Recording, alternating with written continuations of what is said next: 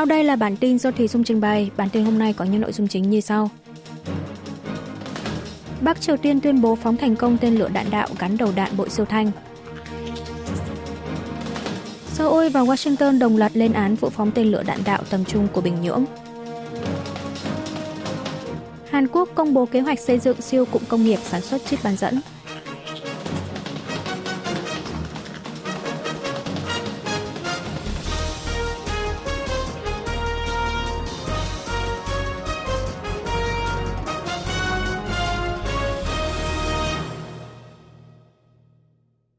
Bắc Triều Tiên tuyên bố phóng thành công tên lửa đạn đạo gắn đầu đạn bội siêu thanh. Bắc Triều Tiên ngày 14 tháng 1 đã phóng một tên lửa đạn đạo ra vùng biển phía đông. Theo truyền thông miền Bắc, nước này đã phóng thành công tên lửa đạn đạo tầm trung sử dụng nhiên liệu rắn, gắn đầu đạn chiến đấu có điều khiển cơ động bội siêu thanh. Tổng cục tên lửa miền Bắc cho biết vụ phóng lần này không liên quan gì đến tình thế khu vực, mà là một hoạt động định kỳ nhằm phát triển hệ thống vũ khí mạnh mẽ của nước này. Trước đó, Hội đồng Tham mưu trưởng Liên quân Hàn Quốc ngày 14 tháng 1 cho biết, vào lúc 2 giờ 55 phút chiều cùng ngày, miền Bắc đã phóng một tên lửa đạn đạo tầm trung, vụ phóng tên lửa đạn đạo đầu tiên của Bắc Triều Tiên trong năm nay, 27 ngày sau vụ phóng tên lửa đạn đạo xuyên lục địa vào ngày 18 tháng 12 năm ngoái. Tên lửa được phóng từ khu vực Bình Nhưỡng, đạt tầm bắn 1.000 km, độ cao tối đa hơn 50 km và rơi bên ngoài vùng đặc quyền kinh tế EEZ của Nhật Bản.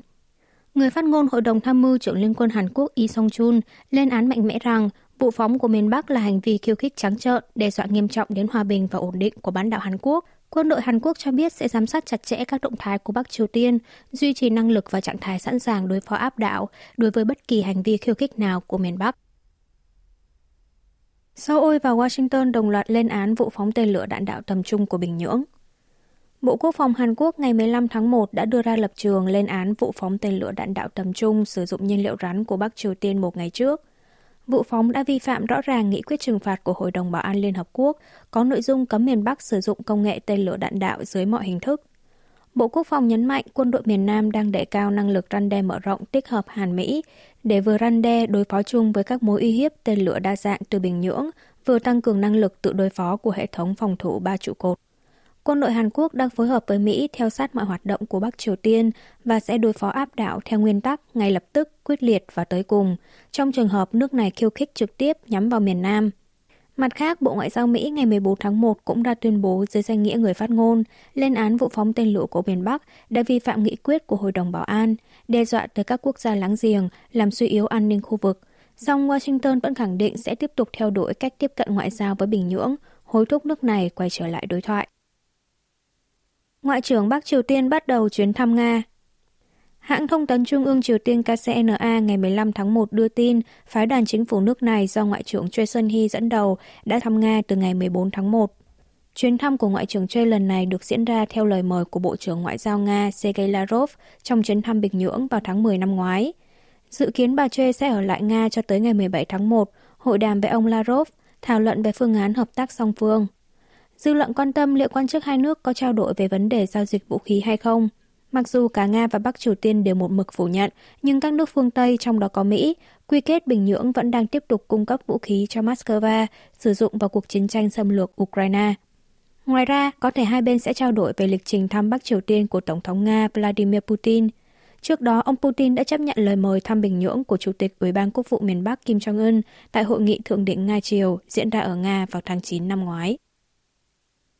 Hàng loạt kênh tuyên truyền đối ngoại với miền Nam của Bắc Triều Tiên dừng hoạt động. Đài phát thanh Bình Nhưỡng của Bắc Triều Tiên đã không còn bắt được tín hiệu từ chiều ngày 12 tháng 1, trong khi trang chủ Đại đoàn kết dân tộc của đài này cũng không thể truy cập. Được biết, đài phát thanh Bình Nhưỡng do một cơ quan phụ trách quan hệ với Hàn Quốc của Bắc Triều Tiên điều hành. Việc đài dừng phát sóng được phân tích là có liên quan tới việc chính quyền miền Bắc tái cơ cấu lại các cơ quan phụ trách nghiệp vụ với miền Nam. Từ những năm 1960, Bắc Triều Tiên thường phát sóng các nội dung tuyên truyền về cuộc cách mạng dân chủ nhân dân, hướng tới đối tượng là người dân miền Nam thông qua đài phát thanh Bình Nhưỡng. Mặt khác, trên trang web tuyên truyền đối ngoại Nenara, đất nước tôi, sử dụng tên miền quốc gia của miền Bắc.kp, mục Chúng ta là một nhấn mạnh về việc thống nhất hai miền Nam Bắc đã biến mất. Các trang web tuyên truyền với Hàn Quốc sử dụng tên miền.com như Dân tộc chúng ta, Tiếng vọng thống nhất, Triều Tiên hôm nay cũng đều không thể truy cập từ ngày 11 tháng 1, khả năng cao là liên quan tới việc miền Bắc tổ chức lại các cơ quan liên quan tới miền Nam. Từ ngày 1 tháng 1 năm nay, Ngoại trưởng miền Bắc Choi Xuân Hee đã chỉ đạo thực hiện quá trình cải tổ các cơ quan phụ trách nghiệp vụ liên quan tới Hàn Quốc. Hàn Quốc công bố kế hoạch xây dựng siêu cụm công nghiệp sản xuất chip bán dẫn. Chính phủ Hàn Quốc ngày 15 tháng 1 đã tổ chức buổi hội thảo dân sinh dưới sự chủ trì của Tổng thống Yoon song yeol công bố kế hoạch xây dựng một siêu cụm công nghiệp sản xuất chip bán dẫn quy mô lớn nhất thế giới. Địa điểm là khu vực phía nam tỉnh Gyeonggi, gồm thành phố Pyeongtaek, Hoa Song, Yongin, nơi tập trung nhiều cơ quan, doanh nghiệp chip bán dẫn, có diện tích hơn 20 triệu mét vuông. Các doanh nghiệp tư nhân như hãng điện tử Samsung, SK Hynix sẽ đầu tư tổng cộng 622.000 tỷ won, 473,53 tỷ đô la Mỹ cho tới năm 2047 để xây dựng 16 cơ sở sản xuất chip bán dẫn. Tới năm 2030, dự kiến Hàn Quốc sẽ có một cơ sở sản xuất chip bán dẫn quy mô lớn nhất thế giới, công suất 7,7 triệu đĩa bán dẫn một tháng. Kế hoạch trên ước tính sẽ tạo ra hiệu quả sản xuất 650.000 tỷ won, 494,85 tỷ đô la Mỹ và 3,46 triệu việc làm trực tiếp lẫn gián tiếp. Để triển khai kế hoạch này, Seoul đề ra 4 bài toán trọng điểm là môi trường hạ tầng và đầu tư, hệ sinh thái, cách biệt công nghệ, nhân tài. Chính phủ và Đảng Công quyền thảo luận đối sách dân sinh trước thềm Tết Giáp Thìn. Chính phủ Hàn Quốc và Đảng Cầm quyền Sức mạnh Quốc dân ngày 15 tháng 1 đã nhóm họp để thảo luận về đối sách ổn định dân sinh trước thềm Tết Nguyên đán Giáp Thìn 2024. Hai bên nhất trí tập trung cung cấp ra thị trường 16 mặt hàng tiêu thụ mạnh trong dịp Tết, nâng tỷ lệ hỗ trợ giảm giá của chính phủ từ 20% lên 30%. Để giảm gánh nặng trả lãi cho hơn 400.000 tiểu thương và hộ kinh doanh nhỏ lẻ, chính phủ sẽ xúc tiến giảm tiền lãi tối đa 1,5 triệu won, 1.220 đô la Mỹ. Chính phủ sẽ miễn phí thông hành đường cao tốc trong thời gian nghỉ Tết Nguyên đán, giảm giá 30% giá vé tàu cao tốc KTX và SRT cho trường hợp bố mẹ từ quê lên thành phố ăn Tết với con cái. Ngoài ra, chính phủ sẽ rót vốn vay ưu đãi quy mô tối đa 39.000 tỷ won, 29,7 tỷ đô la Mỹ cho các doanh nghiệp vừa và nhỏ và tiểu thương nhằm hỗ trợ thanh khoản trong dịp Tết Giáp Thìn. Chính phủ và Đảng Cầm quyền cùng ngày đã tiến hành rà soát khẩn cấp tình hình cung cầu dầu mỏ, khí đốt đối phó với bất ổn ở khu vực Trung Đông.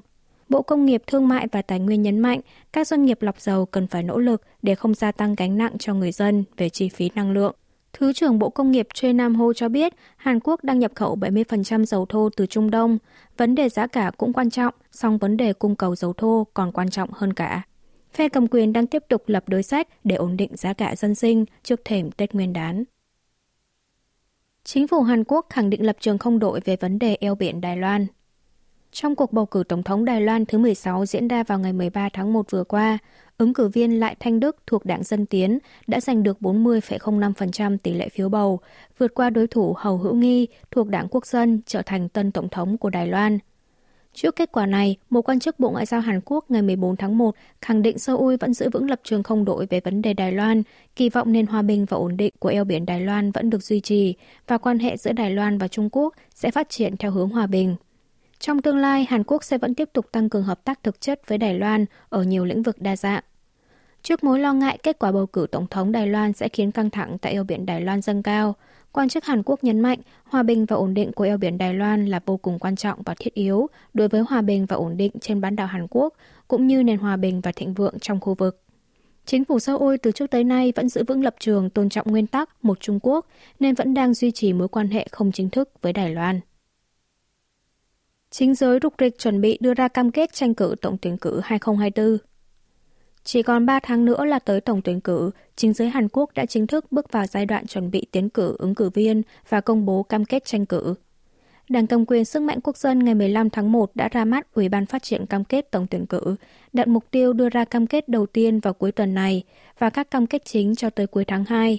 Chủ tịch Ủy ban đối sách khẩn cấp Đảng cầm quyền Han Dong-hun nhấn mạnh sẽ xem xét kỹ lưỡng về thứ tự ưu tiên đối với người dân trong thời đại hiện nay là gì để đưa ra cam kết. Ông Han đề ra phương hướng cam kết tranh cử gồm giải tỏa những cách biệt khác nhau tồn tại trong xã hội Hàn Quốc, cải cách chính trị theo mong muốn của người dân. Trong khi đó, từ sáng cùng ngày, Đảng đối lập Dân chủ đồng hành đã bắt đầu tiến hành tiếp nhận hồ sơ thẩm định tiến cử từ Ủy ban Quản lý tiến cử. Chủ tịch đảng Lee Jae-myung dự kiến sẽ quay trở lại làm việc trong tuần này. Đảng đối lập dự kiến sẽ công bố cam kết cho tổng tuyển cử sắp tới trong tuần này. Trong ngày 16 tháng 1 sẽ diễn ra lễ phát động thành lập đảng tương lai mới, tên tạm thời, của cựu chủ tịch Đảng Dân Chủ đồng hành Inakion.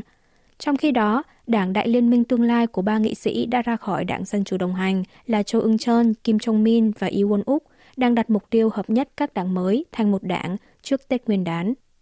Quý vị và các bạn vừa nghe xong bản tin của Đài Phát thanh Quốc tế Hàn Quốc KBS World Radio.